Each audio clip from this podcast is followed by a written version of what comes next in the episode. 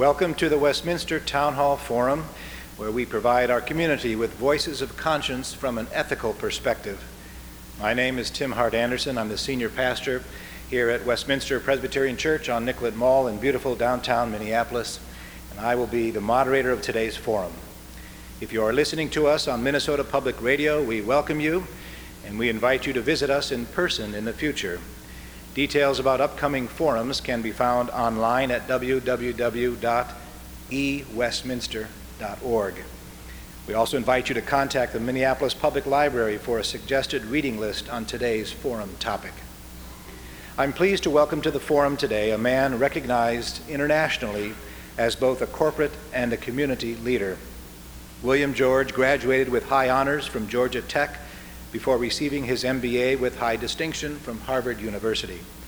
He worked for the Department of Defense and was president of Litton Microwave Cooking Products before holding a series of executive positions with Honeywell in the 1980s. In 1989, Mr. George joined Medtronic, the world's leading medical technology company, best known as the manufacturer of the heart pacemaker and the automated external defibrillator. William George was elected Chief Executive Officer in 1991 and served Medtronic in that capacity through 2001 when he left to follow other pursuits.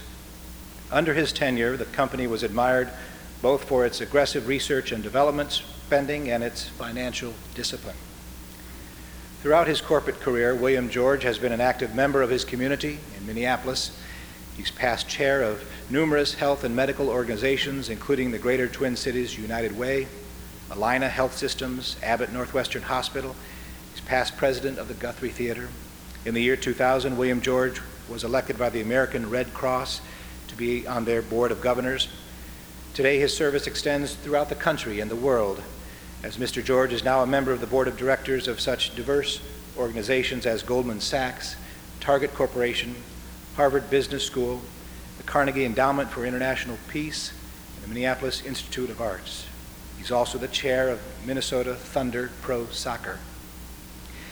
William George now spends his time commuting to Switzerland, where he is visiting professor for management at two Swiss institutions.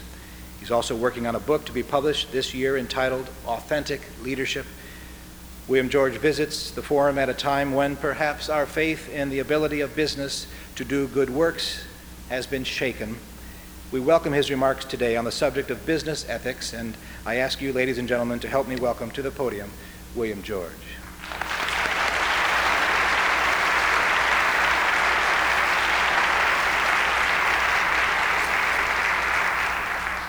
We live in a time of great challenge that is replete with ethical challenges on every side. Last week's tragic loss of the spaceship Columbia brought back vivid memories of my teenage years when the Soviet Union launched Sputnik and the race for outer space began. Not long thereafter, a young President, John F. Kennedy, made a commitment to put a man on the moon by 1969, a challenge that no one knew how to do. My generation was deeply inspired by the words of President Kennedy's inaugural address when he said, Ask not what your country can do for you, ask what you can do for your country. As Kennedy said then, the torch has been passed to a new generation of Americans. No one in my generation will ever forget where we were on that fateful day of November 1963 when our young president was assassinated, just as all living Americans will remember where they were on September 11, 2001. Many of us idealistically took the torch that Kennedy challenged us and set out to show what we could do for our country. I was one of them. I decided to concentrate my efforts on the world of business because the enormous capacity of the free enterprise system to organize people to make a difference in the lives of the people it serves. In those days, I had the vision of becoming a value centered ethical leader running a major company, and rather immodestly thought I could influence my peers to also be ethical and value centered. Looking back at my more than 30 years in business, I realized just how fortunate I was to have the opportunity to reach my first goal in leading such a unique company as Medtronic, and just how little influence I had in influencing others in my generation. The complete collapse of corporate governance and the extreme greed of certain corporate leaders exposed in the past year has made that all too clear. While at graduate school at Harvard, I led the Musser Seminars, financed by John Musser of St. Paul, called Business and Christian Ethics, in which students from the Harvard Business School, from the Episcopal Theological Seminary, and the Harvard Divinity School came together to discuss ethical topics. One person had a great influence on me, one speaker, was Robert Greenleaf, an AT&T executive who spoke of the notion of servant leadership. And in a time of autocratic leaders, this was a whole new notion, a radical idea that the role of leaders was to serve their followers. Coming out of business school in 1966, a number of us went to Washington to work in the federal government and to help our company, our country. And as the Vietnam War escalated, it didn't take long for our idealism to be shattered. Vietnam was followed by Watergate in the 1970s and the takeovers and junk bond scandals in the 1980s. But for those of us in the business world, all of these events pale by comparison to the corporate ethical crisis we've experienced in the past year. Thank you, Enron and Arthur Andersen. The depth of their misconduct so shook the world and awakened us that the reality that business was on the wrong track, worshiping the wrong idols, and headed for self destruction. It took this kind of shock therapy for us to realize that something was sorely missing in our corporations. What is it? It is ethical, values based leaders. What began as a few executives charged with violating the law quickly morphed into issues of corporate governance and the failure, complete failure of our governance systems. But as we begin to understand these issues at a deeper level, we realize that the missing ingredient in corporations are ethical leaders committed to building authentic companies for the long term. We're all well aware that every generation has had its share of corporate thieves who break the law in order to reward themselves.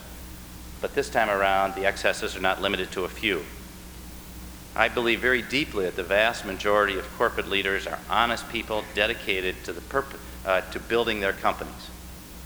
But somewhere along the way, many leaders lost sight of the purpose of why they were leading and got caught up by the short term pressures of the stock market and the opportunities it brought for personal wealth. Under these pressures and the pers- quest for personal gain, they wound up sacrificing their values and their shareholders. Our system, capitalism, is built on trust. Trust that corporate leaders and boards will be good stewards of their resources and provide investors with a fair return. There can be no doubt that many leaders have violated that trust, and as a result, investors have lost confidence and withdrawn from the market and many, many millions of people got hurt, not just the perpetrators of the crimes. But in the midst of all this, I think we have to ask the question, where, where have all the leaders gone? Where are today's version of James Burke of Johnson & Johnson, Walter Wriston of Citicorp, Ken Dayton of Dayton Hudson, John Whitehead of Goldman Sachs? These people not only built great enterprises, but they were statesmen in the business community and leaders who addressed societal issues. In contrast, Many of today, today's leaders remain silent. Are they afraid by speaking out they may invite scrutiny of their own companies? In so doing, they give the impression that they have something to hide. Only a few CEOs, such as Henry Paulson of Goldman Sachs and Hank McKinnell of Pfizer, have had the courage to condemn these practices publicly because they recognize that the larger issue is one of public trust in the capitalistic system. Paulson's acts were doubly courageous because he was criticizing, in effect, his customers as well as his peers. As Andy Grove, the chairman of Intel, commented recently, I find myself embarrassed and ashamed to be a businessman. Well, how do we get in this situation? Is this a recent phenomenon, or have these activities been going on all along? I think what we're witnessing is the extreme excesses of the shareholder revolution that began 15 years ago. In its early stages, the pressure from shareholders did a lot of good things cause companies to trim unnecessary expenses, improve profitability, and increase cash flow. However, the financial rewards from these actions, both corporate and personal, were so great that companies and shareholders alike developed an inordinate focus on short term gain. In a booming stock market, it all seemed to be working. And then capitalism became the victim of its own success. Instead of focusing on traditional measures like return on investment, cash flow, growth, the criterion for success became meeting the expectation of security analysts. People cut back investments just to make their earnings. They limited their company's growth in so doing. Driven by the speculators, expectations kept rising just as companies were struggling to make their earnings. Companies that met or exceeded their magic earnings number were handsomely rewarded with ever rising stock prices, and those that produced good results that fell slightly short of the expectations were severely punished. No wonder many CEOs went to extreme measures to satisfy their shareholders. However, I think we all know that revenues and earnings don't escalate forever, particularly in the face of operating problems, events like September 11th, and economic downturns. To offset these problems, many executives stretch the numbers and the accounting rules well beyond their intended limits. Some of these, some of these uh, schemes in accounting, like calling operating expenses capital equipment or booking revenues that haven't been earned, violate even the most basic rules of accounting. And now we're seeing the chickens coming home to roost. In the past five years, we've seen stock options go from modest grants to mega grants for top executives, especially CEOs. Because they had no cash impact and weren't charged against the P&L, many boards and executives felt that they were essentially free. But the problem was they effectively shifted the uh, executives' interest to get the stock price up by whatever means necessary. And many executives, realizing they couldn't keep it going, cashed in their options just before their stock collapsed. But I think the general public has to own a share in this tragedy as well, because we idealized the high profile personalities that ran these companies. We made them into heroes. We created wealth with success and image with leadership. To our dismay, we've learned that these same celebrity CEOs have been filling up their personal coffers at shareholders' expense while destroying the pensions and life savings of thousands of people. And the media turned these short term earnings artists into folk heroes. While making wealth, image, and star power the criteria for success, the media overlooked the many solid leaders who were building quality companies for the long term. I think we'll remember that people like Ken Lay, Bernie Ebbers, and Dennis Kozlowski were the subject of intense media worship shortly before their fall. In fact, just a year before Kozlowski was let out of his office in handcuffs for numerous violations of the law, he was cited by Businessweek as being number one CEO on their list of top stocks But these three people alone have destroyed more than $300 billion in shareholder value. Back in 1998, I met with one of these leaders to talk about acquiring a company from him. In a short space of about 20 minutes, he told me how he beat the U.S. tax system by uh, having an offshore headquarters, how he was able to justify his acquisitions by reducing employment 25% on the day the acquisition closed, and how he terminated every investment that lasted more than a year. I don't think Medtronic has ever had an investment that paid out within a year. As I walked out of my office, I held onto my wallet and decided to cancel further talks because you cannot do business with people you can't trust. Now, we've seen in the last six months some laws being crafted, new regulations, and I'm a strong supporter of these. But as we were talking last week with uh, the heads of the uh, Securities and Exchange Commission and New York Stock Exchange, they were the first to acknowledge you cannot legislate integrity stewardship, and good governance. I think the problem is somewhere along the way we lost sight of the imperative to select ethical leaders that create healthy corporations for the long term. The lessons of building great companies like uh, 3M, Coca-Cola, General Mills, Johnson & Johnson, Target, Procter & Gamble were all lost in the rush to get the stock price up. And those of us in leadership role forgot that we are fortunate to be in this role because we're stewards of the legacies we inherited from our predecessors and we're the servants of all of our stakeholders. Well, the lessons from this crisis are pretty evident. If we select people for their charisma and their ability to get the stock price up, why should we be surprised when they turn out to lack integrity? We don't need executives running corporations into the ground for personal gain. We don't need executives who are celebrities to lead our companies. And we don't need more laws. What we need our new generation leaders. We need authentic leaders with people of the highest integrity committed to building enduring organizations who have a deep sense of purpose and are true to their core values. We need leaders who have the courage to build their companies to meet the needs of all their stakeholders, their employees, their customers, their communities, as well as their shareholders, and who recognize the importance of their role in society. Now, I'd be the first to say that leading a major organization, or even a smaller one, is no easy task it can be very lonely at the top. Leaders are pulled in many different directions, yet at the same time, you have to keep a clear vision of where you're going. Amory Houghton, one of the most thoughtful members of the United States Congress, tells the story of when he was selected as CEO of Corning Glass. His predecessor came to him and said, Amo, I want to think you should think of your job as two circles. There's a large outer circle, and those are all the laws and regulations that this corporation must live within. But inside that large outer circle is a much smaller inner circle. Amo, those are your core values. Just make darn sure that when you make decisions on behalf of this company, you don't go beyond your inner circle. Well, we're all painfully aware of the leaders who push beyond the outer circle and push way beyond the law. But I think we haven't talked about the more worrisome category of people who went beyond and outside of their core values and pushed that little inner circle way out to the outside by engaging in marginal practices, even if they were legal, such as cutting back your long-term investments to make the short-term numbers, bending the compensation rules to pay executives in spite of failed performance or termination, using accounting tricks to meet the quarterly earnings, shipping marginal quality products, or booking revenues before they're earned. This list we could go on and on with. Now, all of us who sit in the leader's chair feel the pressure to perform. I know I felt it every day as problems mounted or our sales lagged. And I also knew that the livelihood of tens of thousands of employees, millions of patients, and millions of shareholders rested on my shoulders and those of our executive team. And I was also aware of the penalties for not performing. No one wants to go on CNBC to say they miss their earnings, even by a penny. What happens is little by little, step by step, the pressures to succeed can pull us away from our core values, just as we are reinforced for our success in the marketplace. The success, the irony is the more successful they are, the more we're tempted to take shortcuts to keep it going.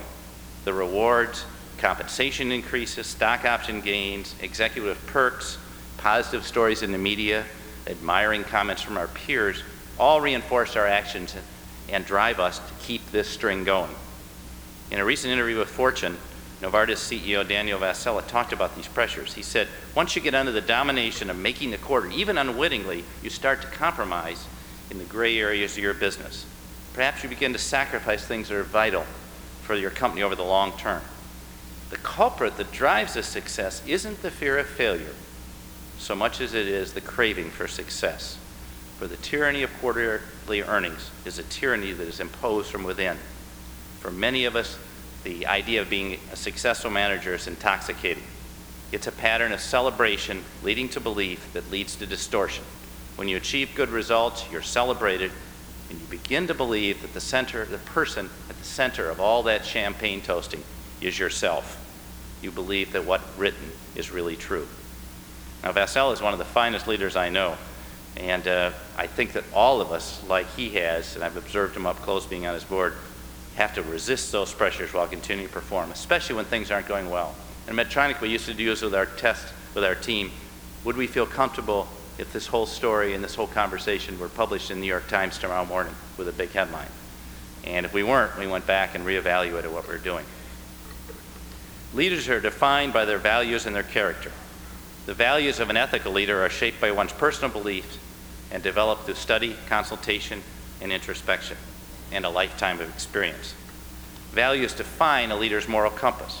Ethical leaders know that their true north of their compass is the difference between right and wrong, and they have a deep sense of the right thing to do. But if you don't have a moral compass, you can wind up like those people that are facing prison sentences today. Integrity is the one value every leader must have. It's not just the absence of lying, but it's telling the whole truth, as painful as, it's, as it may be. Because without complete integrity, why would anyone ever want to follow you? And how can they trust you? Now, when you ask leaders about their values, most of them uh, espouse solid values. Many of them meet with their employees regularly and uh, implore them to follow the company's code of conduct. But there's nothing worse than leaders who say one thing and do another, or set double standards for themselves and their employees. If you want to see cynicism among your employees, uh, just watch what happens when the top executives behave in a way different that's inconsistent with the company's values.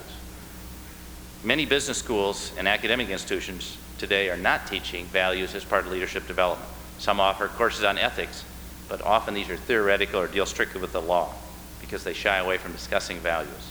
Others erroneously assume that their students already have good values.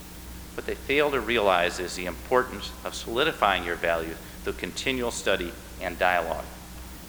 As Enron was collapsing in the fall of 2001, the Boston Globe published an article by a classmate of former Enron CEO Jeff Skilling, describing how when he and Skilling were in class together at business school, Skilling would talk about the role of the CEO was to push, uh, to find lo- loopholes in the regulations, take advantage of them, and push beyond the law wherever he could and let the regulators catch him. Does that sound familiar? 25 years later, he got caught and his company wound up in bankruptcy. One of my role models for an ethical leader is Max De Pree, the former uh, CEO of Herman Miller. Uh, he's a very modest man who has a deep concern for serving others, and he's true to his values in every aspect of his life. His book, Leadership as an Art, is one of the jewels of bus- business leadership.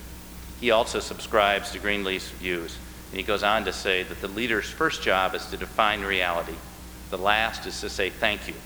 In between, the leader must become a servant and a debtor.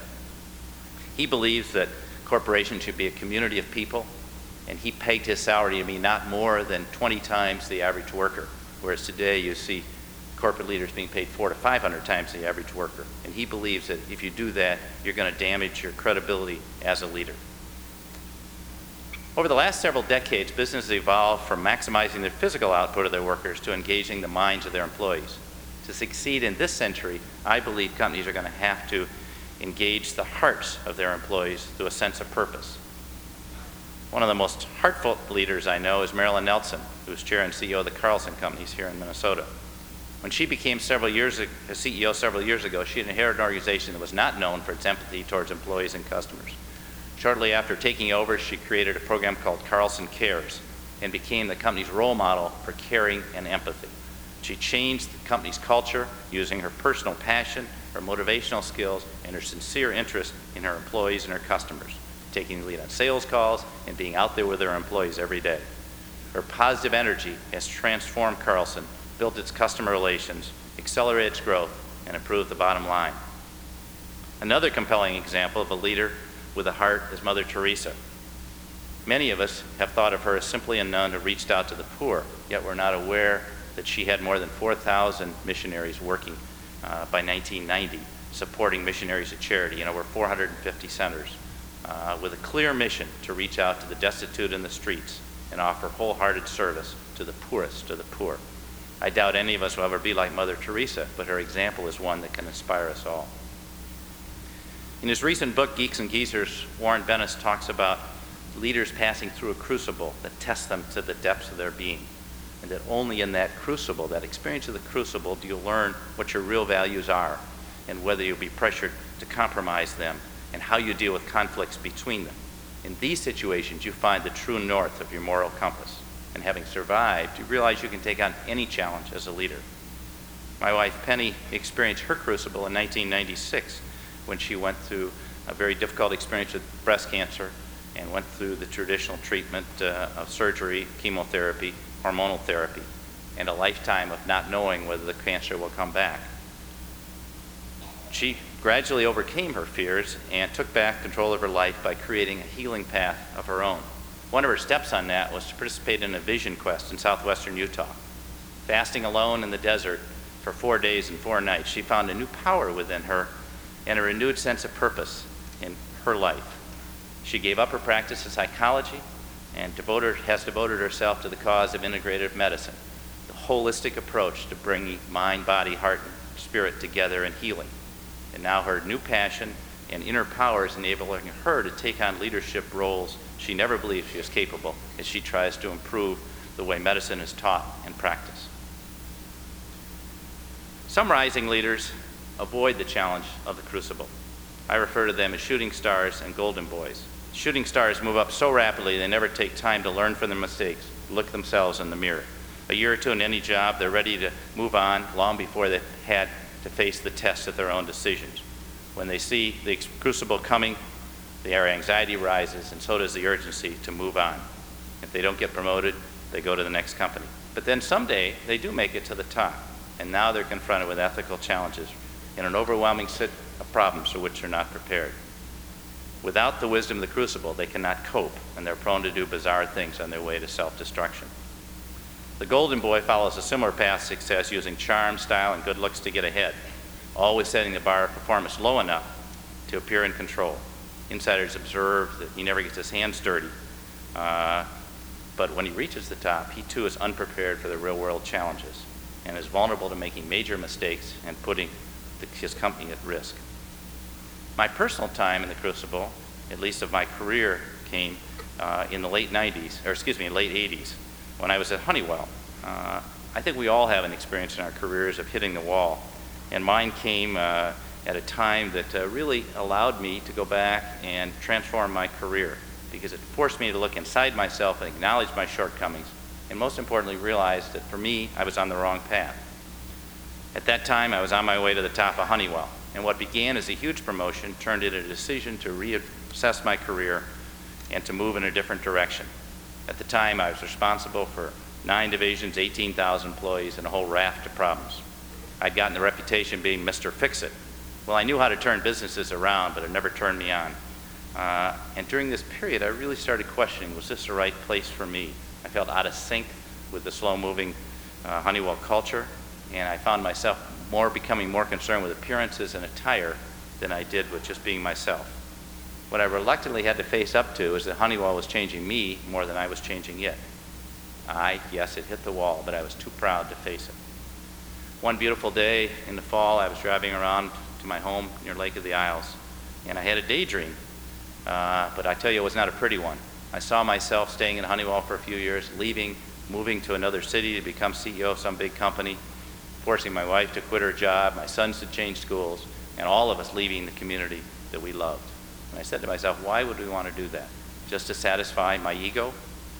My experience that day enabled me to realize that I had to overcome my fixation of being a CEO of a very large company.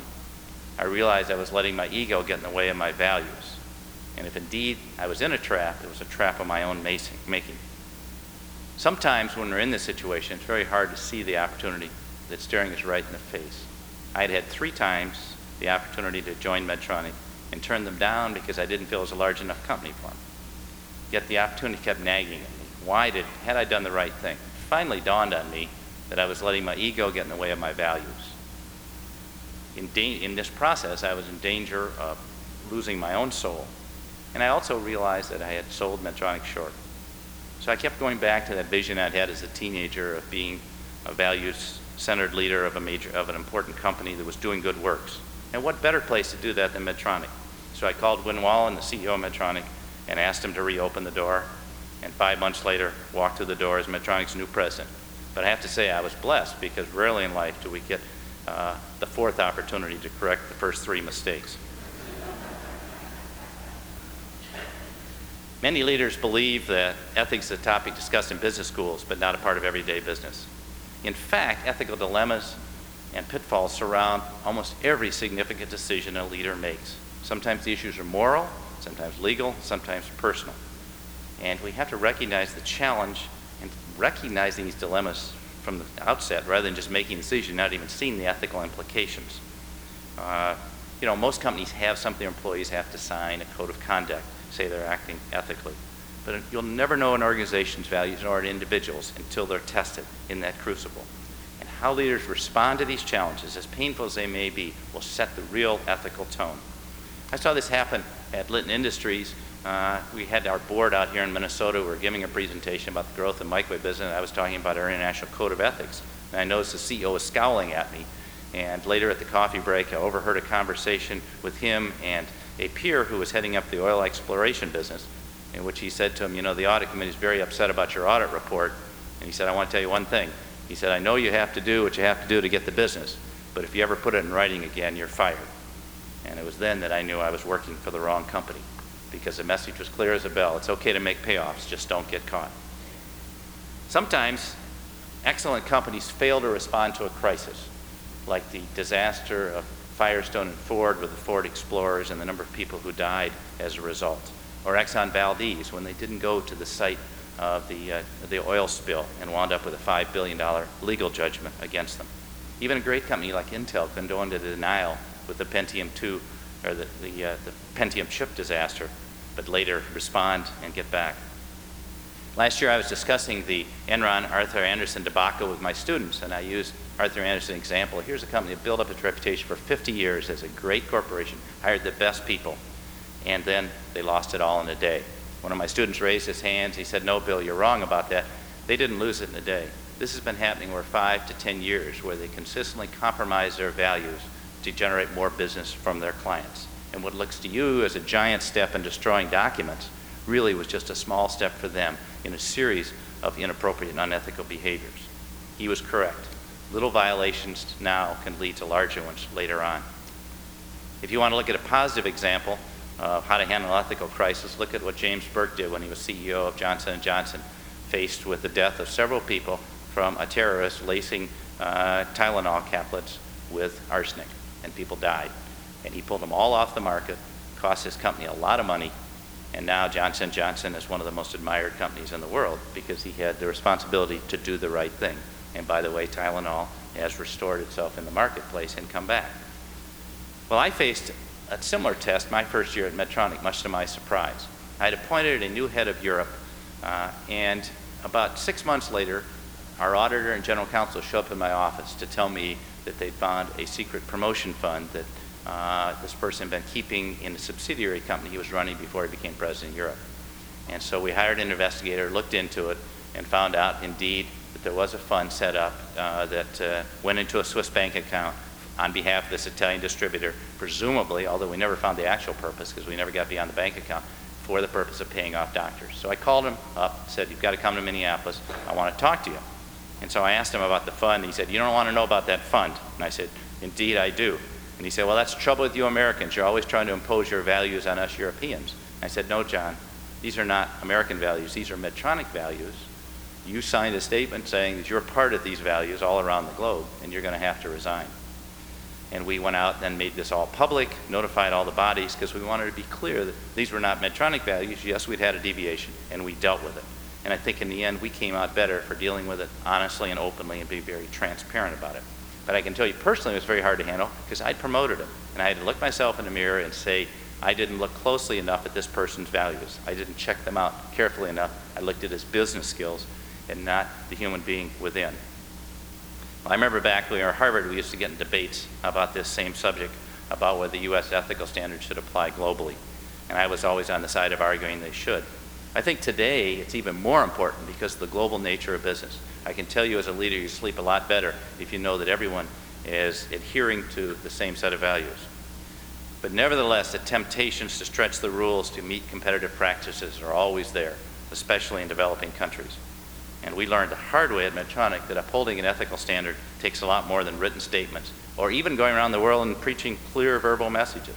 You also have to have a system of compliance and you have to have open communications where people can tell you what's going on. The people at the firing line know what's going on and they're not comfortable with the behavior. They have to know that management will support them when they adhere to the standard and lose a contract or a customer. Well, I can tell you when I first arrived at Medtronic, I was unprepared for this. But when we confronted with these problems, we did take an aggressive, proactive approach. And because all this occurred before Medtronic's big growth spurt globally, we could then, having corrected them, even though it took several years, we could then expand the company's business much more rapidly with the security of knowing that everyone is adhering to the same standards. Well, let me close my remarks with these lines from T.S. Eliot. We shall not cease from exploration, and at the end of all of our exploring, will be to arrive where we started and know the place for the first time. Ten years ago, my father died in peace at the age of 93, and my older son graduated from high school, both in the same week. For Penny and me, it was the passing of a generation. As one of my best friends told me, he said, Bill, you just moved up to the front pew. Well, it won't be long before a new generation of leaders is asked to move to the front pew and take charge, or perhaps they already have been. My advice is don't wait to be asked. Don't wait until you get the top job. In thinking about whether to step up and lead, ask yourself these two simple questions. If not me, then who? If not now, then when? The world needs your leadership today. Being an ethical person in today's world is not sufficient into itself. As a leader, you have to have the moral courage to step up and take a stand, and then be prepared to suffer the wrath of those who disagree with you or lack the courage to stand alone against the tide. Just as President Kennedy said 40 years ago, the torch of leadership is being passed to a new generation of leaders. To this generation, the trumpet has sounded. If you listen carefully, you will hear the clarion call to lead in a different way than my generation of business leaders has.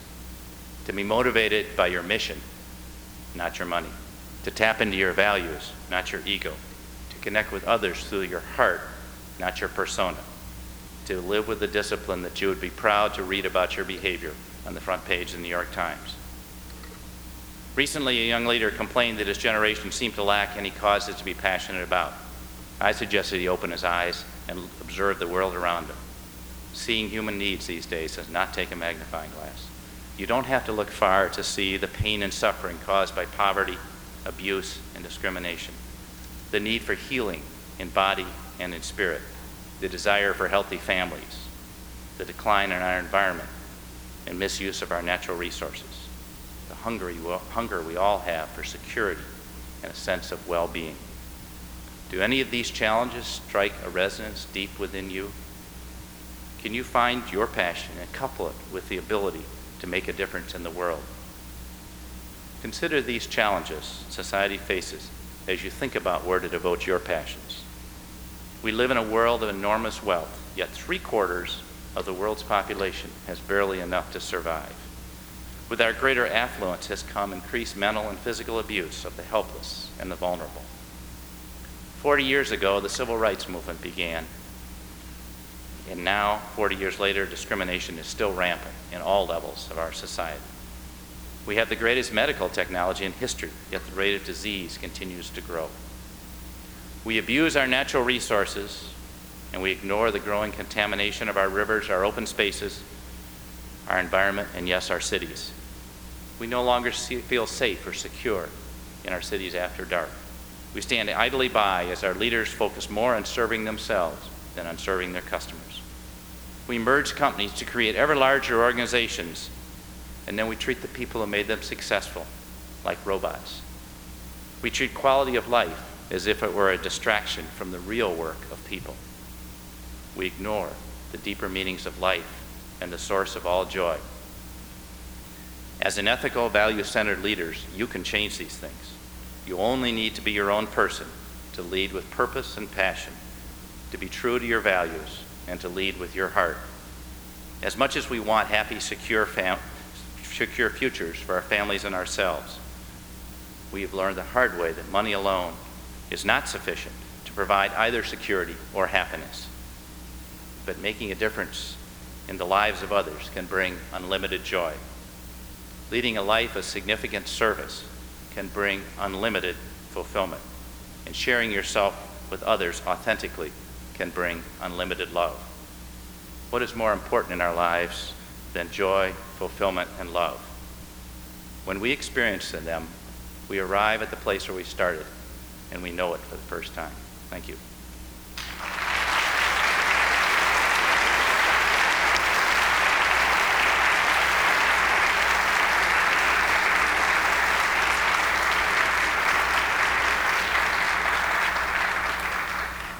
Thank you, William George. You are listening to the Westminster Town Hall Forum originating from Westminster Presbyterian Church on the Nicollet Mall in downtown Minneapolis. I'm Tim Hart-Andersen, the moderator of today's forum. Our guest is corporate and community leader William George, who has just spoken on the topic of business ethics.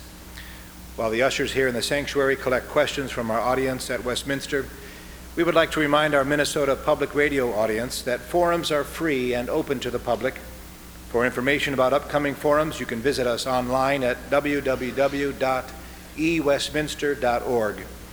We also invite you to contact the Minnesota, excuse me, Minneapolis Public Library for a suggested reading list on today's topic. In these challenging economic times, we wish to express our sincere appreciation to the General Mills, Kellogg, Baker, and Star Tribune Foundations. Their financial support, along with the donations of interested and support of individual listeners is more critical than ever before. Thank you. Mr. George, if you will return to the pulpit, we will begin with the questions. First question concerns the motivation behind the free market system. If the motivating force behind capitalism and business is to accumulate wealth for oneself, you may wish to question that motivation, but if that is the motivation, can we reasonably expect anything other than selfish behavior from corporations and their leaders? Is there a different way to view the role of moneymakers in society? I, I think it's a very good question because I think we've distorted the role of corporations. Corporations are chartered by society. Medtronic is chartered separately in every country in which we operate. It's a privilege, and we have a, a right, we have to serve society in that role. In so doing, we have to provide good products and services to, the, uh, to, the, to our customers, we have to provide jobs for our employees, we have to serve our communities, and we have to serve our shareholders. And I think if we ignore the first three of those and only look at strictly at the shareholders, in the end, we will destroy whatever value we've created.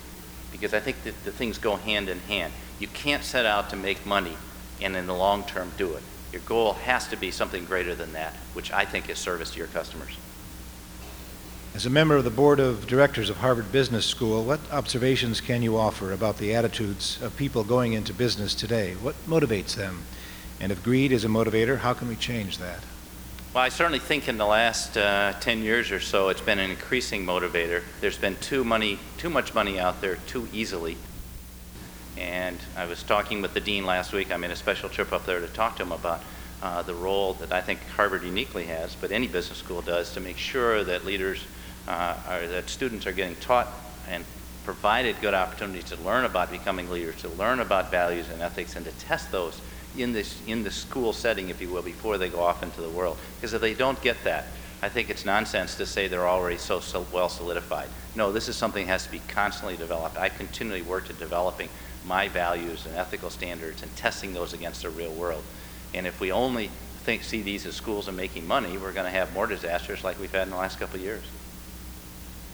Would you comment on the possibility of legislation which would uh, legally bind a corporation to be responsible about the environment, to their workers, to the communities in which they operate, as well as to their shareholders, and thereby support, mandate ethical leadership? I, I don't think you can legislate. I don't think you can legislate ethics or integrity. I think you can only do it by developing people who have a sense of right and wrong. Of course, there can be punishment for violating the law to contaminate the environment. We saw the case of GE in the Hudson River. You know, these cases, and, and Exxon Valdez, of course, there have to be laws to, to, to constraints. But I think my whole argument is we who work in the corporate world have to take responsibility and provide the leadership within to do these things. And I don't think it can be done strictly by a set of laws. I support the laws that have been put in place, but as I said, these alone are not going to ensure integrity and good governance. Question about your emphasis on values and leadership, particularly in this highly competitive culture. Can you respond to this value? To be anything other than number one is to be a failure. well, I, I used to be a tennis player, and you know, I played in a lot of tennis tournaments, and it wasn't often that I was the number one left at the end of the day, but I had a pretty good experience playing. So I think, uh, yes, uh, I'm a very competitive person, and if I go out to enter into a new business, I want to be number one, and I want to work for an organization that's on top.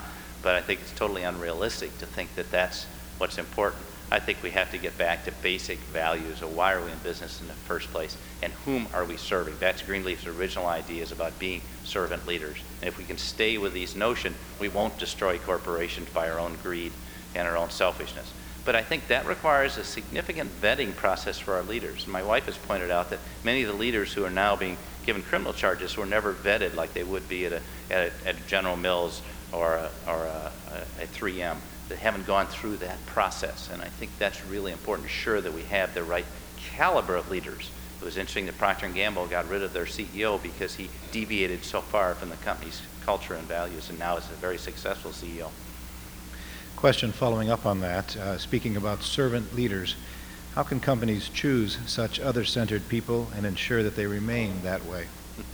Well, at Medtronic, we, first of all, I think you can assess them. You can do assessment when you hire people, which Medtronic does, use professional assessors to hire, uh, when you hire people. But then in the environment, I think you have to surround them and say, this is the way the game is played. And we're in business not to serve our shareholders, we're in business to serve patients at Medtronic. That's our mission, to restore people to full life and health. Does that turn you on? I once had a high level person I hired erroneously, and it didn't turn him on, and he went away after a few days, and it was a relief because it didn't excite him. He was fully competent but it wasn't his thing. Medtronic, we have two major training programs. One's called the Medtronic Leader, which is really leading from within. We're not teaching leadership skills. We're not teaching attributes of leadership. We're teaching who are you as a person, who are you as a leader. And then our top level program for all officers is called the Medtronic Program on Ethics and Values. And it goes to the great books and the classics and the Bible to look what are the source of those values and then talk about them. And these are very powerful companies, uh, programs that spread far beyond the participants in the company. Another follow-up then on that question about your own personal practices. What have you done or what do you continue to do to help you keep in touch with your core values and your moral compass? Well, I think it's something you have to do every day, all the way from meditating couple of times a day to kind of pull within myself to a prayer life to a religious life that uh, being a part of a community of people that supports this. I have a men's group that I meet with uh, every Wednesday morning. We've been meeting uh, for 27 years, about seven or eight of us, and these are incredibly valuable sessions because we can share ideas, share problems we have. When I was going through that career change I described, that was the, after my wife, that was the first group I went to to get their, their ideas and support, and not support, but inputs of whether I was doing the right thing or not. And I think you need to have that. You need to be part of groups, but you also need to have your inner life.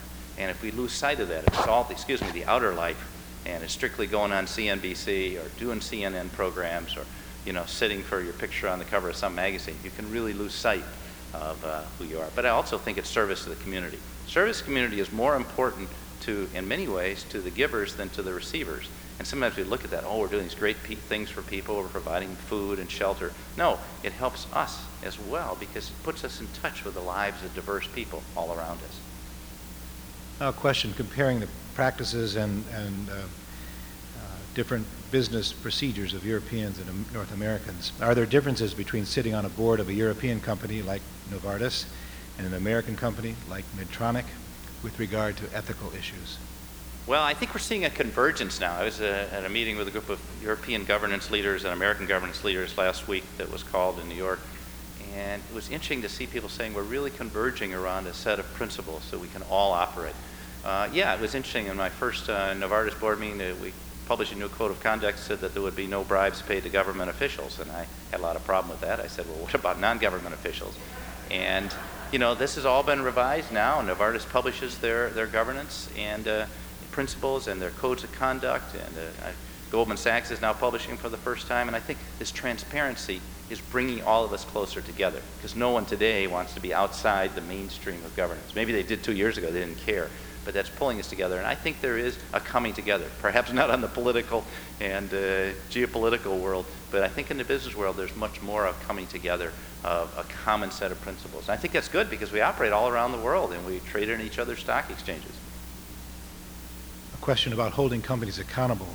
To ensure that her money is invested ethically, what questions should an investor ask of companies? How does the investor learn this information?